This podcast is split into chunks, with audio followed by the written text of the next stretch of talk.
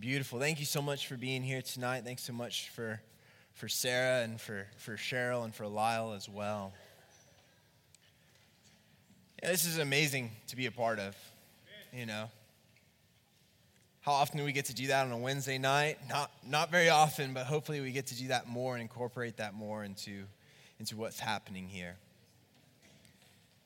So there's a, a box in our garage a cardboard box and it sits up high up on a shelf. And this cardboard box that sits up high up on the shelf, it's, uh, it's got a thin layer of dust on it. And yet, through this thin layer of dust, you can make out the inscriptions where a black sharpie inscribed some words describing what was inside this box. And I saw this box just the other day, a box up high up on the shelf collecting dust. And I, I thought to myself, you know, I should probably get to this. I should probably get to this. Well, before this cardboard box was high up on the shelf, covered with a thin layer of dust, it was actually in our house and it was on top of one of our bookshelves.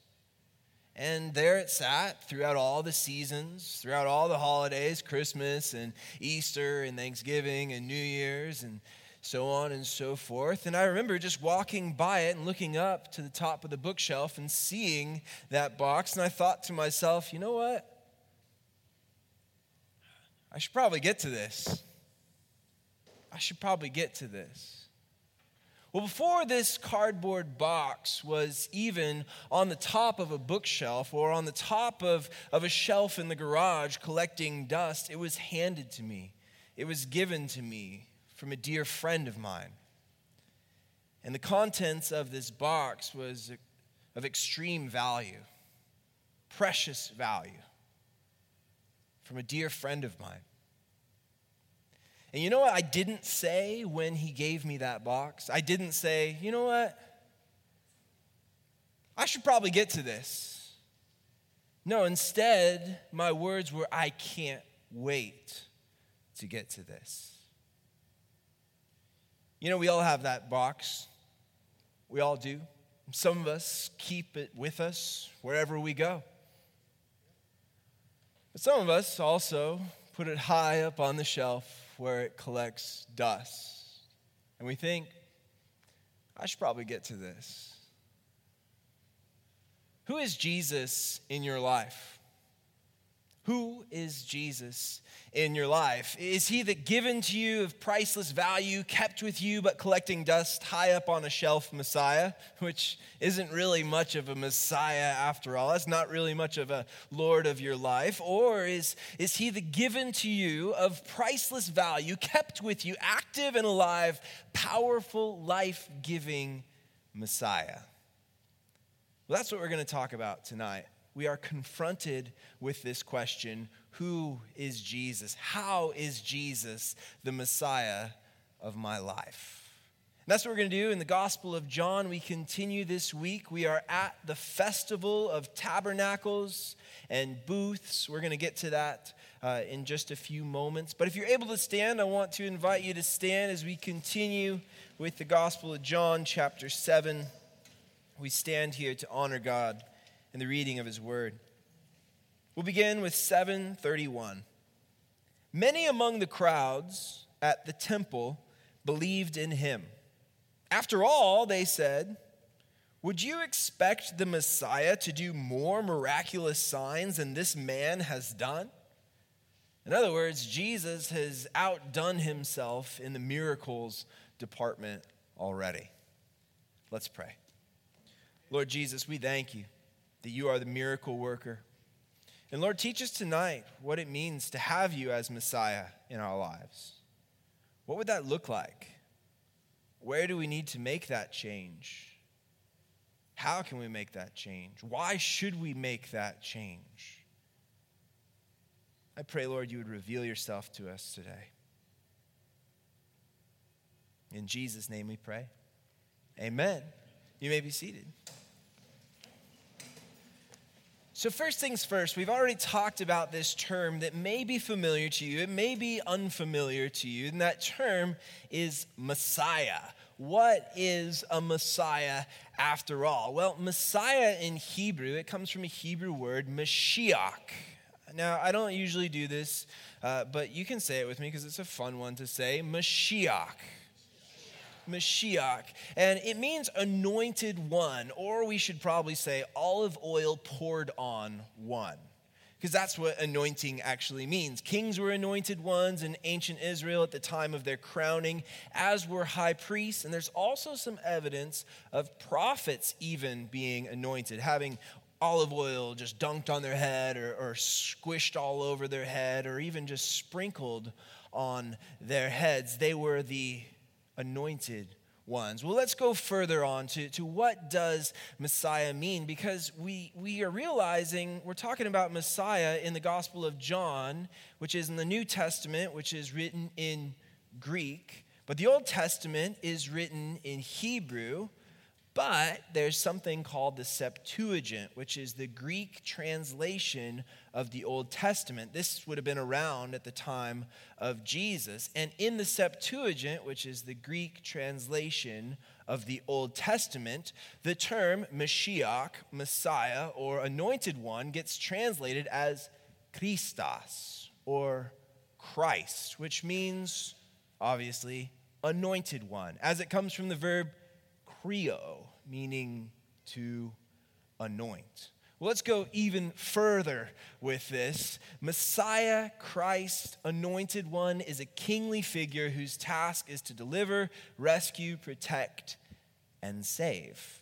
Now, this whole idea of pouring oil on some king's head or some prophet's head or, or some high priest's head, it sounds rather strange, right?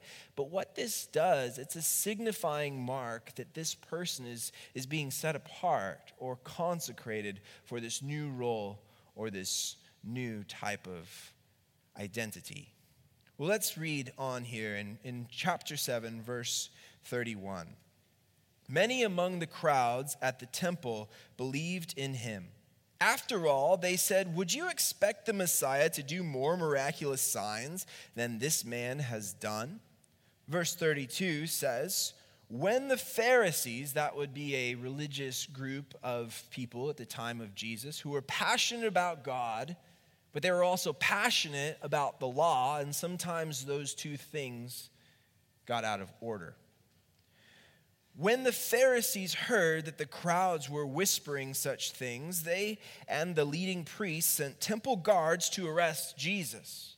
Because after all, we just can't have this guy going around healing people, you know, giving sight to the blind and heal, healing to the, to the deaf and speech to the mute, raising the paralytics, serving the poor, feeding the hungry. We can't have someone doing that. That, that would be madness, right? But Jesus told them, I will be with you only a little longer. Then I will return to the one who sent me. You will search for me, but not find me, and you cannot go where I am going. The Jewish leaders were puzzled by this statement. Where is he planning to go? They asked. Is he thinking of leaving the country and going to the Jews in other lands? Or the Greek would say diaspora, which literally would mean like the dispersion to the, the Jews who are living outside of Palestine, intermixed with the Gentile people. So, is, is Jesus going to the Jews in other lands? Maybe he will even teach the Greeks. No, we're going to leave that to Paul later on. Verse 36 What does he mean when he says, You will search for me, but not find me, and you cannot go where I'm going? Well, He's talking about going to God after his death, after his resurrection, after his ascension. But that's kind of confusing, and they just misunderstand Jesus here. I mean, do you ever feel that way? Like just puzzled by some of the things that Jesus says or Jesus does? Let's talk about that tonight. Let's do some table talk. Talk to the people around you, share your ideas, and address the following question here Have you ever been puzzled by things Jesus says or does? And then, what questions do you have for Jesus? Ready, go. All right, let's finish the thought and we'll bring it back together here. Um, I think there are probably a lot of puzzling things that we come across in Scripture. I mean, after all, Scripture is like 2,000 something years old at least, and that's just the New Testament. We go back even further because we know that Jesus is not just alive in the New Testament, but obviously, whenever it says, Thus says the Lord, that means Father, Son, and Holy Spirit. Uh, but maybe your conversation had something to do with dinosaurs, or maybe it had to do with, like, why, why, does, why is there pain, or why am I, you know, why am I so cool, or why am I so funny, or whatever, you know. Those are some puzzling things, but you know, I would encourage you, wherever you're at in your life, make sure you have an outlet where you can read scripture and talk about God and talk about Jesus, not just with yourself, but with other people. It's great to do it by ourselves, and it's really essential that we read the word and pray and do all that stuff on our own with God, but also in community. So maybe get involved here on Wednesday night, like you are tonight, or get involved with a Bible study. We have men's and women's Bible studies, we have high school groups, we have junior high groups, we have all sorts of kids' activities as well, where we can express these questions and maybe get realigned. So I would encourage you, it's good that you're here, and keep asking questions and then keep seeking God with the questions and asking for those answers. Uh, let's continue on here. On, in verse 37 of chapter 7, it says, On the last day, the climax of the festival. Well, what festival? Let's just pause right there. What festival are we talking about? Well, we're here at the festival of tabernacles or the festival of booths, or in Hebrew, it's called the festival of Sukkoth. Well, what is this? The Hebrew word sukkah is the plural of, you could pronounce this sukkah or sukkahs, which I like sukkah. Sukkah, even better, which means booth or tabernacle, which is a walled structure covered with sukkot, which is like a plant material such as overgrowth or palm leaves. Sometimes you can see there's a temple on Temple, which is very, uh, in Camarillo here, it's very Sweet that that's the temple right there. Around October time, they have the booth up. It's like this walled structure with plant material such as overgrowth or palm leaves on it. A sukkah or a sukkah is the name of a temporary dwelling in which farmers would live during the harvest time. Well, let's continue further with this. The festival of tabernacles, booths, or sukkot uh, celebrates the end of the harvest. The festival also remembers when the people were wandering in the wilderness for 40 years, the, the fragile type of dwellings that they dwelt in after their exodus from Egypt during the time uh, that they were enslaved. And so we have this event going on, this festival, but I think like the most interesting, fascinating part about this whole festival of tabernacles or booths is something called the water rite. This would happen on the every every morning of the festival, every morning one through seven, days one, two, three, four, five, six, seven. They would meet early in the morning at the pool of Siloam you might remember the pool of Siloam because we've already talked about it in the Gospel of John. But here they would meet the high priest and all of the people, and they would dip this golden pitcher, a ewer, into the pool of Siloam, gather up water. And all the while, the people would be gathered and they would be singing out songs and, and reciting verses like Isaiah 55 1 and Isaiah 12 3, which read, Everyone who thirsts, come to the waters, joyously draw water from the springs of salvation. And then the priest would lead the people in this procession from the pool of Siloam to the temple. They would go through the water gate to the south end of the temple to the altar, and there they would pour from this golden pitcher into a silver basin that had a tube that would go to the base of the altar. And there they would start the morning sacrifice here at the festival of tabernacles or the festival of booths. And then, after the water was poured, they would also pour wine. It was all sorts of symbolic things happening going on here. The wine would represent the spirit that God would pour out on the people in the later days, but the water represented the time of the people walking through the wilderness with Moses. But what was interesting is what happens here at the end of the festival.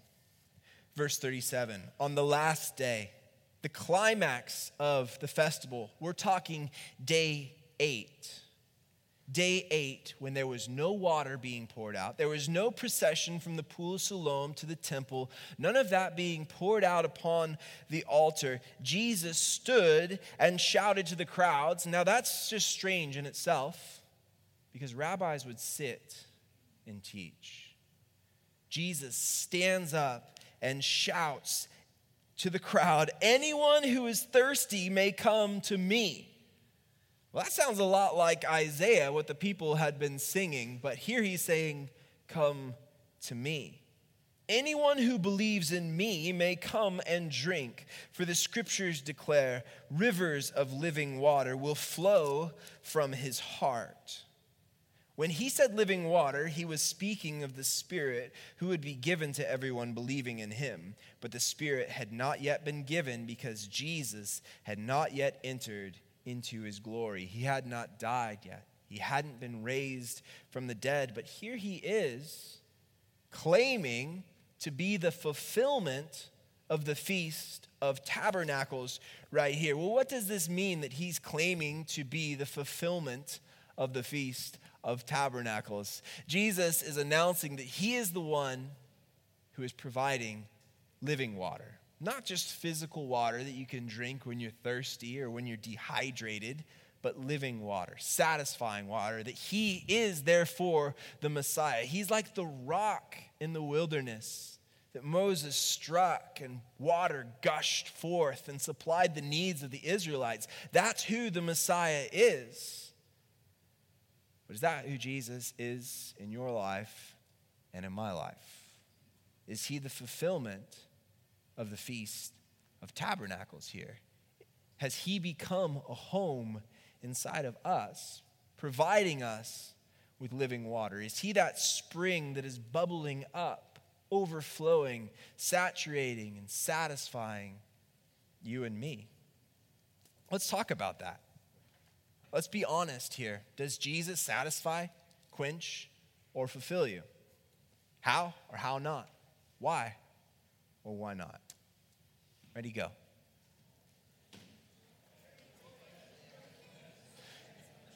You know, I think a lot of the times with uh, finding our satisfaction in Jesus, you guys like to talk about this. It's pretty cool. It's wonderful. I think like one of the things that is uh, bummer is that in my life, I sometimes just feel like Jesus is that box up on the shelf collecting dust. And I know that Jesus brings satisfaction. I know that Jesus quenches completely and completely fulfills. But it's like, why do I go to everything else before I go to Jesus? Like, why do I try and find fulfillment in everything else and then realize, oh, maybe I should have gone here in the first place because the fulfillment and the quenching and the satisfaction that Jesus brings is eternal and it's long lasting. It's not like everything else, which is not. You know, and I realize that, man, when I spend quality time with God, when I just am having one on one, whether I'm like reading or praying or journaling or serving or whatever it may be, like there's never a time where I'm like, that was wasted time. It never happens, right? But I can watch TV and be like, ah, I just killed like nine hours right there.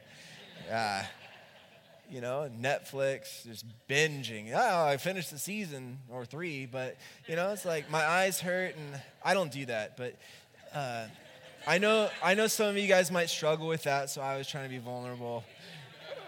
It's not nine hours, that, that would be terrible. But, you know, even after, like, in high school, I realized this early on. Like, all right, well, I could go play video games and kill, like, a good three hours or I could actually do something different, whatever it may be, homework, for instance.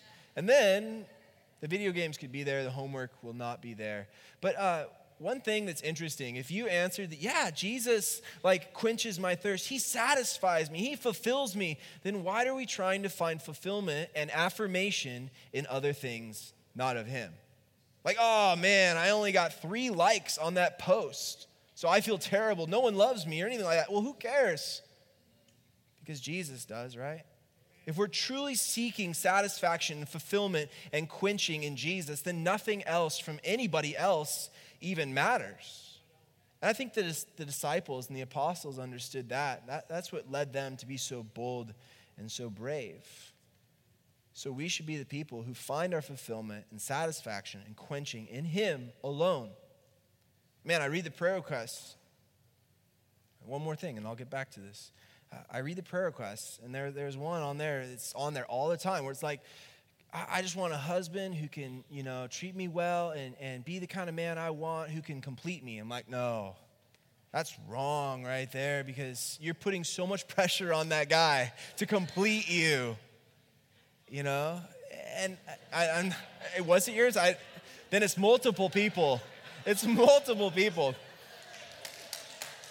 Was it really yours? Oh. But what I'm saying is that there's nothing wrong to have a helper.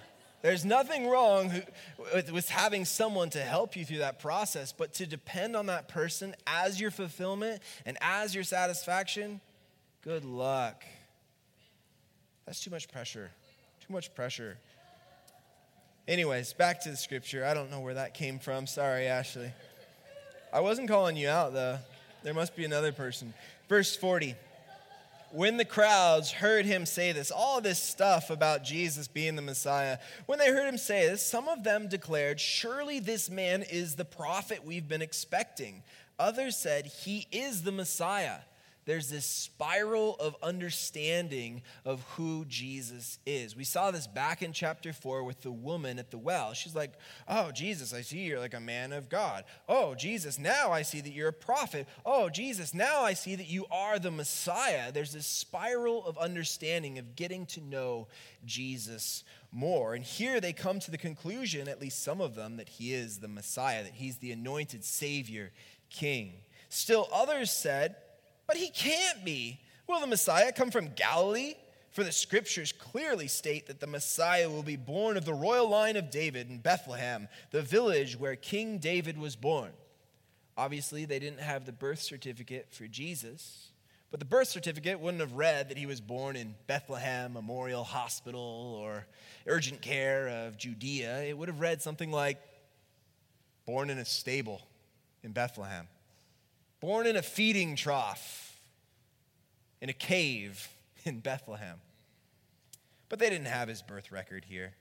So the crowd, verse 43, was divided about him.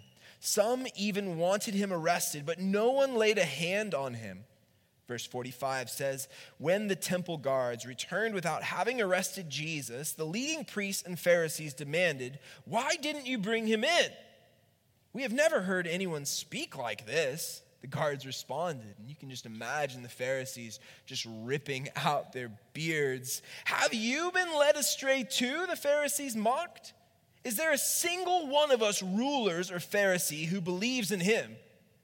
And in the back, you see Nicodemus, kind of doing that, that little shy hand raise, right? Halfway.